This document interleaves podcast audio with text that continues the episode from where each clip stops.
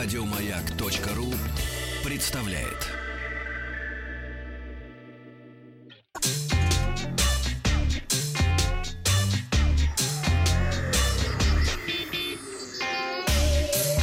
Страна транзистория. Доброе утро. Здравствуйте. Макарадзе, новости высоких технологий. Ни дудки, ни гороскопа нам пишут. Зато барабаны. А, Вчера мы устроили опрос в нашей группе ВКонтакте. Игру с дополненной реальностью, по каким фильмам вы бы хотели. Ну, потому что вышел Гарри Поттер, уже все начали в него играть активно, хотя он вышел только в Америке и в Англии. И вот как распределились у нас голоса.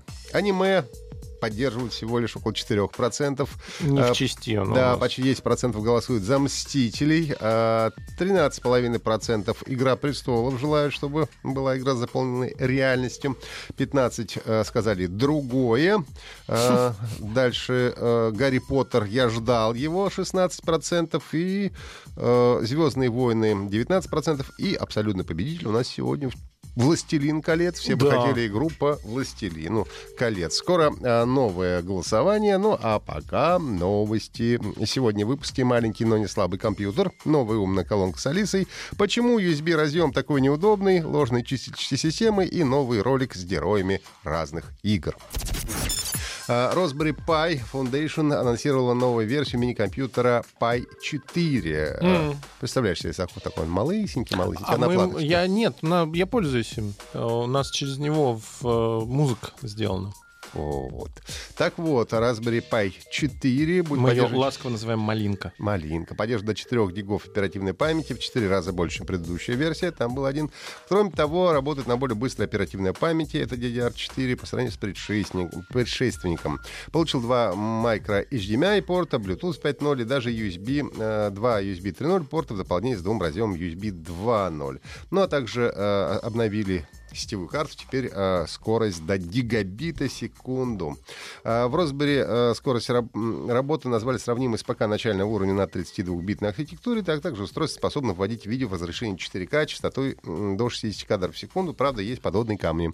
Говорят, что если будешь смотреть э, YouTube, даже в разрешении 480 на полном экране будет тормозить.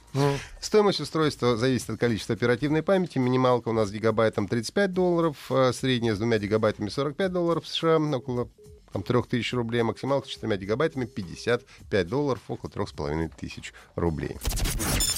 Компания LG объявила о начале продаж в России с новой смарт-колонки X-Boom AI Think U WK7Y. Мне всегда интересно, кто придумает эти названия. Колонка оснащается двумя динамиками, высокочастотной и среднечастотной. А есть поддержка Wi-Fi и Bluetooth 4.0. Главной фишкой стала поддержка голосового помощника Алисы от Яндекса и возможность подключения к системе умного дома, о чем они нам рассказывали, когда мы были на, Another Yet Conference вместе с Денисом ходили. Было А, забавно. да, было ничего.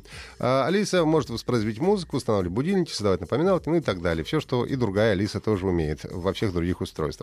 LG объединил усилия с компанией Meridian, а, инженеры, которые участвовали в разработке настройки устройств. WK7Y не, вернее, поддерживает режимы Clear Vocal и Enhance Bass. Ну, то есть первый, соответственно, круче вокал дает тебе услышать, второй басов добавляет. А, сложное название. Да, э, ну, чтобы ну, чтоб красиво было. Да я понимаю, LG X-Boom маркетинг. iThink WK7Y умеет воспроизводить потоковое аудио напрямую из сервиса Яндекс Музыка без подключения дополнительных устройств. А Алиса, как мы помним, также совместима с умным домом. С ее помощью можно включить или включить освещение, управлять умными розетками и так далее. Новинка поступила в продажу по цене 10 тысяч рублей. А, Американский инженер индийского происхождения Аджай Бхат, один из создателей USB, заявил, что знает, как пользователей раздражает невозможность попасть в разъем с первого раза, и объяснил, почему по-другому сделать не удалось. Пхат признал, что несимметри- несимметричность разъема USB — это самое большое неудобство. Конечно, в теории дизайн разъема позволяет правильно установить физическое соединение с первого раза с вероятностью до 50%. В реальности же шанс порой стремится к цифре в 10%. Это правда, потому что я иногда тыкаю разными этими самыми, ну, и так потыкал, А перевернул, это потыкал, же перевернул. как- какая-то, какая-то шутка была про, что это в USB разъемы, они квантовые. То есть ты пока не... Ну, то есть ты когда, э, когда ты собираешься его воткнуть в компьютер, то есть он еще в состоянии неопределенности. Только в этот момент как бы становится понятно, где правильная сторона, где нет. Но основным фактором, определившим форму коннекторов, отец USB назвал цену интерфейса. Для создания а, универсального решения пришлось бы удвоить число проводов, ну и полностью проблему решить удалось только с правильным положением коннектора а, лишь с появлением разъема USB Type-C, без которого я уже не по себе жизни не представляю. Но пока Но им, же конечно... у нас обоюдный обоюдный, да? Он обоюдный, да. Но пока им, к сожалению, не все устройства далеко оснащены. А, как утверждал а, Бхат, а, также, в общем, неплохо все, потому что разработчики рассматривали вариант круглых штекеров USB по аналогии с PS2, PS пополам, да, присоединить который с первой попытки было бы еще труднее. И микроснем, и себестоимость тоже была бы дороже. Полтора миллиона пользователей столкнулись с киберугрозами при поиске приложений для чистки компьютера. Эксперты лаборатории Касперского зафиксировали двукратное увеличение числа пользователей, которые столкнулись с так называемыми Hawk System Cleaners. Ну, как бы программы для чистки компьютера э, и оптимизации ее. И они пугают, что у вас все плохо, у вас все засорена система, и давайте мы вам почистим. Ну, и берут деньги, э, вот, и непонятно, что чистят в результате, а иногда и какую-нибудь гадость вам подсовывают. В России с этой угрозой столкнулся каждый одиннадцатый пользователь. В первой пятерке mm-hmm. стран, чьи пользователи э, с наибольшей степенью подвергаются риску столкновения с этими Hawks System Cleaners, оказалась Япония 12%, Германия 10%, Беларусь 10%, Италия 10% и Бразилия 9%. Особенностью этих программ является то, что их создатели не просто просят деньги, о чем я говорил, а по сути преувеличивают э, проблемы, но еще запускают всяческие рекламные модули, а могут распространять их настоящую опасность зловреда под видом утилит для чистой операционной системы. Например, программы, которые могут блокировать э, функционал вашей системы.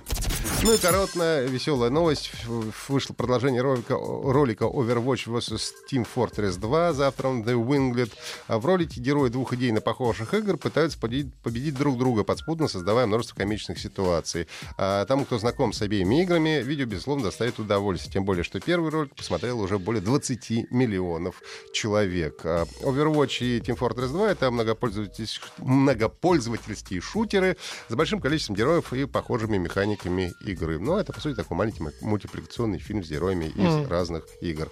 Team Fortress 2 вышла на ПК в октябре 2007 а Overwatch в мае 2016 года. На этом у меня сегодня все. Подписывайтесь на подкаст Транзистории на сайте Майка и в iTunes. Еще больше подкастов на радиомаяк.ру